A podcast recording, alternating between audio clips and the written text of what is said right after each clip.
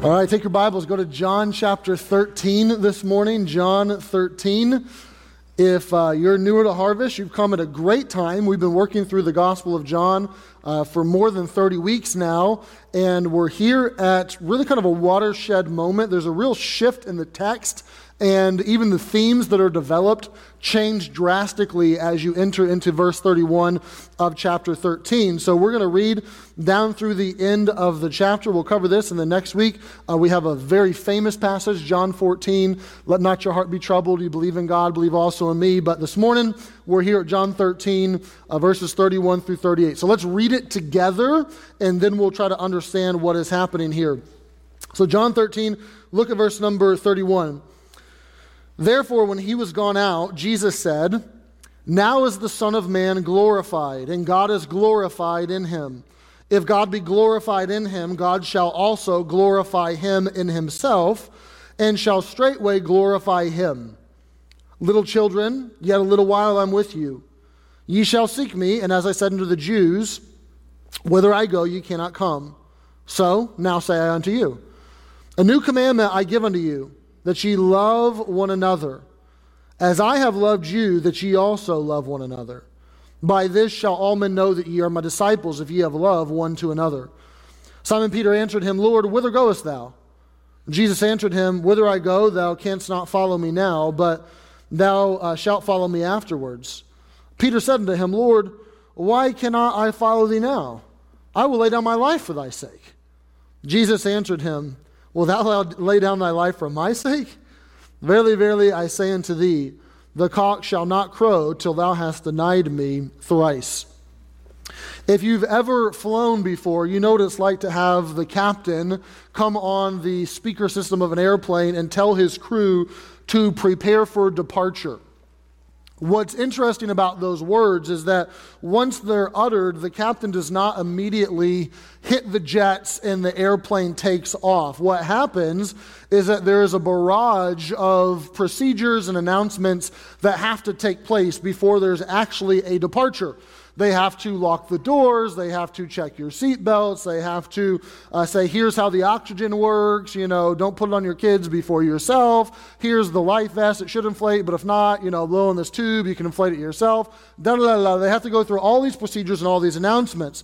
I mention this because Jesus has just told his crew of 11 as, as the captain that I am going to depart. But before this actually happens, there are some procedures and some announcements that need to take place. Procedurally, they're going to pray, he's going to go to the cross, and he's going to go in a grave.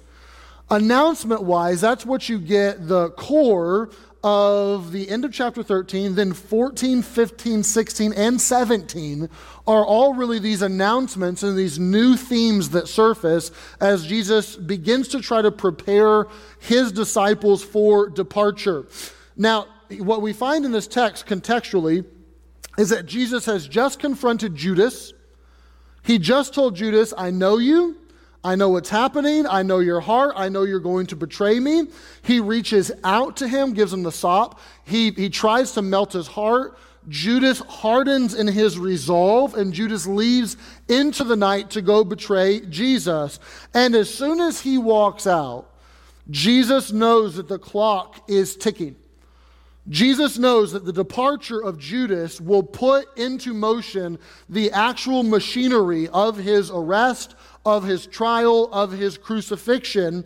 And for the next four chapters, which really cover just a few hours in the life of Jesus, he's going to try to prepare his men for when he leaves. So the question is, what does Jesus begin to say here? This is just the beginning of his announcements, but what does he say in this text? And really, he says two things. He talks about glory and he talks about love.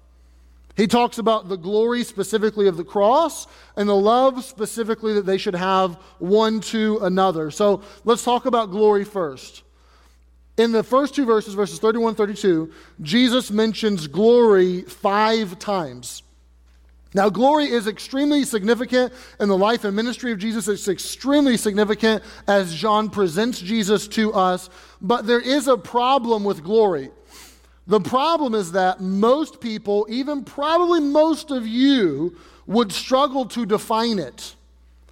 If I asked you to tell me about and to put words around the wisdom of God, the power of God, the love of God, the mercy of God, you probably would not struggle. You could put some words around that. But if I asked you to come up here to stand next to me and to tell the audience about the glory of God, you likely would struggle to come up with how exactly to explain the glory of God.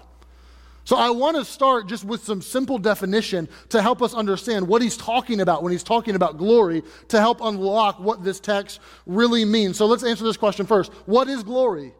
He just talked all about it. Glory, glory, glory, glory, glory. Hallelujah, glory, glory. No, he didn't say that. He, but he said glory a lot.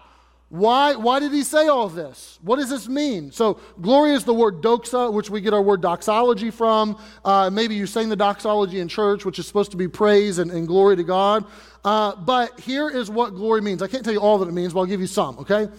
Uh, glory can mean value and worth. So, for example, we find in Matthew 4 that Jesus is tempted and he's taken up to a high place, and there he's shown all the kingdoms of the world. And we're told in Matthew 4 that he is shown the glory of them. What does it mean that all these kingdoms were, were glorious? It means that they were valuable. It means that they, they were worth a lot, that there was this bartering that was taking place, and, and Satan is trying to offer the most valuable thing that he can, that, that these have glory, these have value. You would find in Psalm 3 that David, when Absalom betrays him, that David writes and he says, But thou, O Lord, are a shield for me, my glory. Okay, we know God has glory. What does it mean that God is my glory? What does it mean that God is David's glory? It means that David is looking at God and David is saying, You are infinitely valuable to me. You have more worth than anything else. I see how valuable you are. My heart and my mind, you're my glory. You're where my value lies. So, glory can be value and worth. Glory can also be oftentimes beauty and brilliance. You would find this in the Christmas story. We just came out of December. Uh, many of you probably read Luke 2 several times throughout Christmas. And you find in Luke 2 that uh, the shepherds are in the field, and here come the angels, and we're told that the glory of the Lord shone round about them. Well, what does that mean? It means that there was this, this brilliance, this beauty that was shining. Moses had the same thing when he went up the mountain and he came down. His face shone with glory, and, and, the, and the people couldn't look at him. And they said, Veil your face. There's too much beauty, there's too much brilliance. It's too bright for us. In many ways, you could think of taking all of the characteristics and attributes of God. If you took his wisdom and his power and his mercy and his grace and his long suffering and, and you put them all together in a basket, that would kind of be his glory. It, it would be as if they all shine together. The magnitude of them all is so bright and so brilliant. I love how Tim Te- Keller uh, defined this. He said, God's glory is his beautiful, attractive, overwhelming superlativeness that leads you to give away all that you have and all that you are with joy in order to serve Him because of His infinite worth. It's understanding the beauty and the brilliance, but also the, the value and, and the worth of your God, and in turn, you want to give to Him. Now, the question for this is okay, that's glory. Where does Jesus say this glory will be manifest? Why all the glory talk? Why are you glory, glory, glory all of a sudden? What, Why in this moment after Judas leaves and now you have your 11 true followers with you? Well, he says it will be manifest right now. He says, Now's the time. If you look at the end of verse number 32, he says, straightway glorify him, mean, meaning immediately. The time is at hand. Now is the moment. Judas left. He set the machinery into, into motion. So now I know here, here comes the glory. Not when I ascend to heaven, uh, not when I'm in heaven on the throne, although there is glory there, but what he's talking about is this manifestation of glory is staring me in the face. He's talking about the cross. What he's saying is that there is extreme glory in the cross. Now, admittedly, that's a little bit of a head scratcher at first. Because we said that glory is value and worth, right? First glance at the cross, you don't entirely see that. You don't see a man who dies peacefully with his family around him in this dignified, worthy way. You see a man who is beaten, who's humiliated, The mob sneers at him. He's sandwiched in between two scoundrels. He's stripped naked. He's humiliated. He's shamed. He's powerless. Nails in his hand and his feet. What could be more powerless than that? You don't see a ton of, of just value there. You don't see, at first glance, beauty and, and dazzling brightness, right? If you could get an actual glimpse of the cross, if somehow I had a, picture or, or 10 seconds of the cross to show you on the screen this morning, your first reaction would be to try to keep down your breakfast. You would not look and think, gorgeous. You would look and your stomach would turn. But Jesus says, this is where it's at. Now, I could understand if he said, look, you know, it's, it's a bride coming down the aisle. Like, I, I, can, I can get with that. That if you ever gone to a wedding, you can see kind of the glory of the bride on, on that day. That there is there, there's there's so much value placed upon her over and above everyone else that's there. They stand for her, they honor her. There's so much beauty and brilliance in her over and above everyone else that's there. The hair and the makeup and, and the and the sparkle and the dress and the decorations and the, there's glory there, but glory in the in the cross and not just glory. I, want to reread verses 31 and 32 because if, if you're like me, the first time you read them, you're like, uh, what did you just say? That was a lot of hymns and a lot of glory, and I don't really know what that was talking about. But let's reread it with, with this understanding. Judas goes out. Now is the Son of Man glorified. Jesus, I'm glorified. And God, the Father, is glorified in him. I'm getting glory, and the Father's getting glory because of this. Verse 32. If God be glorified in him, if God is going to get glory for this, God shall also glorify him in himself. Meaning, if God's getting glory from this, he's turning right back around and giving it to Jesus. And then Jesus says, and shall straightway glorify him. So that's how you know it's about the cross. What Jesus is saying we know that there has been an exchange of glory, so to speak. The, the Father giving glory to the Son, the Son giving glory to the Father. That, that has been. Uh, Jesus has already told us this in John, that there's this two way street of glory, as it were. But what he's saying is that now in the cross, this is going to expand into a superhighway. That now I'm getting glory, giving it to the Father. The Father's glory, giving it to me. Back and forth, back and forth. This is, this is monumental. This glory. So, how in the world is this glorious? my primary commentary, I, I, read a lot of commentaries and books and try to listen to sermons and texts and those sorts of things as I prepare. But the primary one I've used for, for John is by D.A. Carson. And Carson has, it's an awesome commentary. It's big if you want to read it ever. Uh, but it sa- he says of this the supreme moment of self disclosure and the greatest moment of displayed glory was in the shame of the cross. So if we answer this question, we'll get what he's saying. How is it? that the cross is the most glorious? How is it that this is opening up glory to be shared? How is it that this is so profound and so attractive and so valuable and so beautiful? There's a lot of ways I could try to explain it. I'll, I'll take a crack at it briefly. If you say God is love, that would be true. But if you just say that to me or you say that to someone and try to teach them something, it's merely a proposition. Right? There's nothing concrete to that. It's just He is. It, it's, it's a hypothesis, really. It's a, it's a theory. But if you show God willing to go to the cross to take on our sin out of a heart of love, you no longer have a proposition. You now have love on display. You now have the glory of God's love shining more brightly, as it were. If you say God is just, it's true. But how do I really know? How do I know if he'll measure it all out right in the end? How do I know if, if, vengeance will be his? How do I know that he will account for every wrong? How do I know that he really is just? How can I trust in that? How do I know that he can't just shrug off sin and let it go and wink at it? Well, it's just a proposition until you look at the cross. Until you see a God who, who is so just that he's willing to put himself on the hook, that he's willing to take the punishment on himself, that I can't just, I can't just wish this away. It has to be dealt with, it has to be paid for, and I will go deal with it. That you see his justice now more valuable, now sparkling a bit more, right? If you say that God is wise, it's a proposition. But if you, if you say God found a way to exhibit his love and his justice at the same time, that is infinitely wise. You and I would really struggle to do that. Try to show love and justice at the same time. For your, your kids do something wrong and they need punishment, you pretty much have to pick one. Don't you? You either have to say, you know what, I'll be merciful, I'll let it go, I love you, or you'll say, you know what, nope, you're wrong, here's the punishment, here it is. Love or justice. But God on the cross puts on display love and justice all together, and his wisdom pops, his wisdom shines, it sparkles a bit more.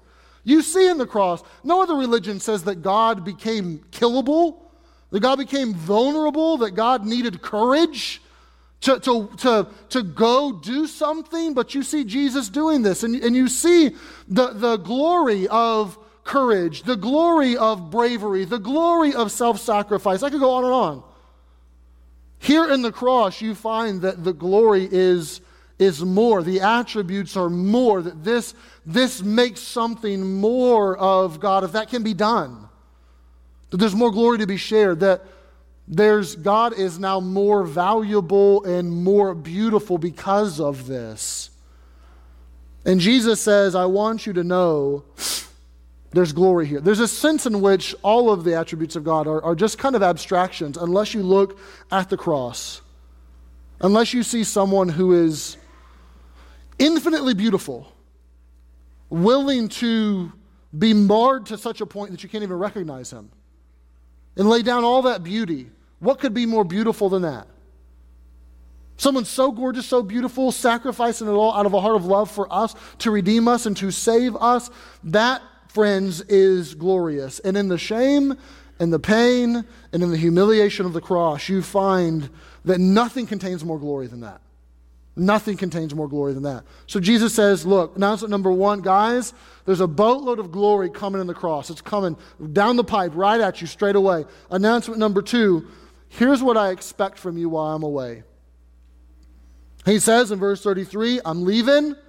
I've, I've already told people I was going to go away and that they wouldn't find me. I'm telling you, he didn't say you won't find me. He says, I'm going away and you can't come right now. He tells me in just a moment in verse 14 or chapter 14 that they will find him. He says, Not right now. I'm going to go away and I'm going to leave you here. I'm going to depart. So here's what I want from you love. Now, the ending of this is comical. Peter just skips right over the, the love part and is like, Lord, what'd you say about going away? Where are you going? Uh, and we'll get to that next week. But Jesus says, love. Let's look at verses 34 and 35. A new commandment I give unto you, that ye love one another. As I have loved you, that ye also love one another. By this shall all men know that ye are my disciples, if ye have love one to another. First question I want to ask the text is What's new about this? Right? Jesus said it was a new commandment, did he not? Yes? What's new about this? It's, it's not like the first time someone told somebody to love another person, right? It's not like, you know, I, I wouldn't have thought to tell my son to love my daughter if not for this verse. This has been around. Moses said this. Jesus summed up all of the law. They asked him, What do you think the, the greatest of all the commandments were? You've read the Torah. What do you think the best is? He says two. First one, love God with all your heart, all your soul, all your mind. Second one, love your neighbor as yourself. That's what it's all about. Love. So, what's new about this? Well, what's new about this is a new kind of criteria that Jesus attaches to this. He says, Love one another, but he says, As I have loved you. Jesus is saying, There's this glory in the cross. Look at what's about to happen, but I want you to love in that way. I want to put a new gold standard on love. I want to raise the bar on love. I want to put a new premium on love. I want you to love in this way. See the magnitude of my sacrifice, see the level of my sacrifice, and go exhibit this. Grasp the glory of the cross and what I'm about to do for you in love, and let that fuel you. Let that motivate you. Love one another as I've loved you. Now, this is unbelievably simple, but unusually demanding. You need to know this. This, this is simple, okay? My five year old can get this. Love each other as I've loved you. That's not complicated. But th- that is very, I mean, unusually demanding for the followers of Jesus to, to live this out. Now, there's a thousand implications I could give you from this, but I only have time for two because we have to take communion a little bit. We get to take communion a little bit. I'll phrase that better. Here, here are two, the most profound implications to me from this are here. First, your relationship with Jesus is personally authenticated by your love for his followers. I'm going to say it again, I'm going to explain it. Your relationship with Jesus is personally authenticated by your love for his followers. Jesus says, by this, by what? Love for the believers. By this will all men know. Now, when he says all men, he is talking about those on the outside. He's not just talking about those on the outside, though. He's talking about you too. All men includes you. Here's how even you can know that you're his follower, that you're a disciple. Here's how you can answer the question Have I really been changed by Jesus? Do, do I really know him as my Savior? Is my faith just lip service or is it authentic? Is it real? How do I know that something supernatural has happened to me? One of the ways you can know is right here. You don't have to ask yourself, did I mean the prayer enough in VBS? Did I really know enough? Did I understand enough? Do I need to redo it? Do I? You can ask yourself this right here. Do I love the followers of Jesus the way Jesus loved me? Is, is, that, is that in my heart? Is that being spun up? Dr. Uh, Martyn Lloyd-Jones was a British pastor in the early 1900s, about 1920, 1930. But before that, he was a doctor. And Dr. Jones was a part of a culture that, especially back then, 100 years ago, uh, the British culture was extremely class conscious. You know, whether you were in poverty or whether you were in the drawing room or what, you know, there really was no, not a lot of middle class, but very class conscious culture. And he had finished med school. He was a doctor. He was a brilliant man and had become a man of means. He was the assistant to Lord Horder, who was at St. Bart's. Lord Horder was the physician of the royal family and he was his assistant. So he would have attended to and been around the royal family. He, he had a lot of means, and his, his career was on a massive upswing. And in, I don't know if it was the 20s or the 30s, uh, Dr. Martyn Lloyd-Jones got converted, he got saved. And he left the medical profession and entered into the ministry. And when he entered into the ministry, he took a church in a little, little poor church in a little poor fishing village in Wales and began to pastor there. And years later, Dr. Jones would explain in a sermon on Ephesians 1 that basically says the same thing as John 13. That Paul looked at the Ephesians and said, I know you're saved because you profess faith and you love the saints. That's how I know. But on that passage, Jones wrote, and he, and he said, Every once in a while, there's a voice that comes up internally, and it talks to me, and it says, You call yourself a Christian? What makes you think you're a Christian? You've been changed. You're living out the, the Holy Spirit filled life. You've done this. And if you've been a Christian for any length of time, you probably know the voice I'm talking about. Whether that's your conscience or your mind or the devil, I don't know. But he said that voice comes up, and what do I do with that voice? Jones said, This is what I tell that voice. He said, Why would I rather talk about Jesus to the humblest illiterate fisherwoman in this village with more joy than I have talking about medicine in a wood paneled enclave with other members of my status in London. He says, Why is it then that I would rather sit down with this lady who has nothing to offer me, has, has no money, can't even read, but I get more joy out of conversing with her about my Savior than I do sitting in this big wood paneled room with the fire raging and these plush leather chairs and the aristocrats surrounding me, talking about medicine and how smart we are. Why is it that I fit in better here? Why is it that I love this more? Why is it that I get more joy out of this? And he says, when I, when I, when I tell that voice that, it shuts up. And you know why it shut up? Because it's brilliant reasoning. He said, The only reason I have a lack of class consciousness, the only reason I would rather be with this woman is, is not because I've done this or conjured it up, it's because I've been changed. It's because there's something in me that loves those that love Jesus. There's a common denominator there that supersedes all of the other common denominators more than my race, more, more than my nationality, more than my gender, more than my, my socioeconomic status, more than my profession, more than all of that. There's this bond that the, that the, the followers of Jesus share, and I experience that, and thereby I know I'm a disciple. All men can know they're a disciple, including me, and I know I am because of that. This is a fantastic litmus test for you to know am I saved or not? Now, I'll say this if, if you're sitting here saying, you know what, uh, take it or leave it, I don't really care about the people around me, talk to a Christian, non Christian at work, doesn't make a difference to me. I kind of prefer the Friday night crowd at the bar, sometimes more than the church crowd, but I need to be here. Whatever. Okay, massive red flag. Massive. Because this is supposed to be present in the followers of Jesus. John would later write in his epistle, and he would say, This ain't new. We told you this from the beginning, that you should love one another. This has been all along. This is an indicator, a birthmark that you've been saved. So I say that to you. If, you if you're struggling, wondering, wrestling, work this out. Ask yourself, is this present in my life? Do I, they just talked about in the video, groups. Matt said, I've enjoyed having a place where, and he said, there's people my age, yes, but there are people where we can talk about the Bible, we can talk about faith, we can share in that. Does that connect with you at all? Second implication. Now, fair warning before I give it to you. Most of the sermon has been relatively, relatively cerebral, okay? And my goal is to punch you in the gut purposefully with this. I hope it does. I hope, I hope it scares the fire out of you, and I hope that it, it shakes you to some degree. Second implication if the world has been turning away from Christianity, the first place Christians should look is in the mirror. Now, I say if the world, okay, we know that the world is, at least our society, okay?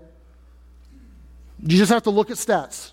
There's a greater percentage of Americans away from Christianity and, and away from the faith year by year by year than there are more, moving towards the faith. So, what do we do with that? We look in the mirror and we look at ourselves, particularly the quality of relationships amongst believers inside the church. First and foremost, there. Jesus says, verse 33, I'm going away. I'm departing. I'm gone. And the thought is that when I was here, everyone could see my love. Everyone could see my glory. Everyone could see that I was the Son of God. But after I leave, they no longer see me. They no longer see me. How are they going to know the supernatural reality of the incarnate Christ? How are they going to know that this was real? How are they going to know that this is authentic? The quality of love amongst believers. Now, this, this should make sense. If you're a Christian and you want to find out if someone else is a Christian, you could just ask them, Are you a Christian? Yes. But sometimes there's a lot of people that say, I'm just a Christian, just kind of throw that out there, right? If you want to go a little bit deeper and find out, you're going to softly prod and you're going to start to ask questions like these that are theological. Do you believe that Jesus is the Son of God? Do you believe that Jesus died on the cross for your sins to pay for them? Do you believe that he was buried and that he supernaturally rose from the dead on the third day? You're going to start to ask those theological questions. If the world wants to know if you're a Christian, would it be reasonable to expect them to ask you those questions? No. How do they know about vicarious substitution? How do they even know the story of Jesus? How, how do they know what to ask you? How do they know what a believer should believe? They're not a believer, they don't know. If you expect a believer to be like, hey, are you a Christian? Well, then do you believe that Jesus was born of a virgin, lived a perfect life, died vicariously, rose again the third day, and is seated at the right hand of the God after, after he ascended to heaven? If you expect them to ask you that, it's never going to happen. A non believer will try to discover if you are a believer just how Jesus said they would. They will look at your relationships, specifically the relationships you have with other Christian believers. If they look and see, you know what? My Christian neighbors, or the two people at work that profess to be Christian, or those people that you go to church with, you fight just as much, you gossip just as bad, you are, you are just as unforgiving, you have just as much relational turmoil at your Christian Christmas candlelight, whatever it is afterwards, as I do at my non Christian family hangout. You argue just as much. They're going to think that's trash. And rightfully so. And that should frighten you. That should frighten me. If they look at the church and see the church more segregated on a Sunday morning than the world is at large on Monday and Tuesday and Wednesday and Thursday, and that those relationships operate more poorly inside the church than outside the church, they have, I think, based on the words of Jesus, the right to say, yeah, right. Nope, don't believe it. Jesus says this is how they're going to know. And if you're a Christian, don't pass the buck and don't blame shift.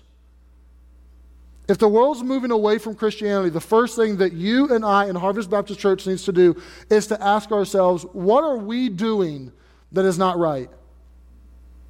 Don't blame shift it. Well, the devil's working overtime. Well, those politicians, if they would just, if they would just follow our Judeo-Christian values that were on, from the onset, those were there, and they're eroding at the foundation. Well, if the Supreme Court would just rule in, in a way that lined up with morality and, and, and wasn't so relative about all this, and they understood the Constitution, well, if doctrine was still important in the church, well, if, if my, my kid's, you know, pastor, he wears skinny jeans now, and America's going to hell in a handbasket because of that, don't blame shift that. You know what I'm talking about. You know exactly what I'm talking about. I'm not saying that, that those things are untrue and they don't have their place. I'm saying the first place to look is in the mirror. And if we cannot live out authentic, unbelievable relationships, then, then don't go any further. Just stop there. Just stop there. This is supposed to be very simple, but very demanding. This is supposed to have real life implications. The world can be critical of what I believe. I'm fine with that. I learned to get over that a long time ago. But I hope at the same time they're envious of my relationships inside the church.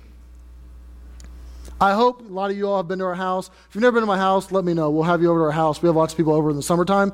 Uh, we'll get you over sometime. But we have people over. I hope my neighbors see that there's something weird happening there. And I don't mean weird cultish. I mean weird like, whoa, I didn't know. That's just different in a good way. I hope they see, I hope they're envious and jealous of that. They should. There should be something real there. Here's, here's the question you should ask yourself. I'll give you a takeaway, okay? Take that relationship that you're having tor- turmoil with, that you haven't figured out, family, Christian coworker, especially Christian relationships, okay? Uh, uh, inside the church, whatever. What does the love of Jesus require of me in this scenario? What does the love of Jesus require of me? I can't stand up here and work out all the potential relationship issues that you're having right now and give you an answer to every single one and take them case by case and here's what I would do and here's what I would say. And I wouldn't text them, I'd write them a letter, blah, blah, blah, blah. I can't do all that. I can tell you this, and you, I bet you intuitively know the answer. What does the love of Jesus require of you? Can you do this? Can you love them as Christ loved you? You say, well, how far is too far? Pastor, if you only knew how hurt it was, how, how egregious it was, how, how barbaric it was, if you only knew who they really were at their core. At the epicenter of the Christian faith is a man who dies covered in his own blood and the saliva of other men. If you go past that, send me an email and then I'll give you advice. But until you go past that, it's not too far. You love as he loved. Listen, this is going to sound alarming to some of you, but it'll be good for you. I hope in 2020 that you have made some resolutions to read your Bible more. About, I don't know, 40 or 50 of you are in the Bible reading plan on our little app or whatever it is that we're doing, and that's been a ton of fun. I hope you made some resolutions to pray more. I hope maybe you, you made some resolutions with relationships and that you want to get in a group uh, this January, this February, and start to even work some of this out practically. That's, I'm, I hope that you have. But you can read your Bible and pray and get back in church all you want. If you do not work this out, if this does not connect with you, if there's not love for other believers, you've missed the point. You missed the point. You're completely disconnected from what you should be connected to. You can't say, you can't say, God, I love you, I praise you, you're my glory, I love you, but man, I can't stand them.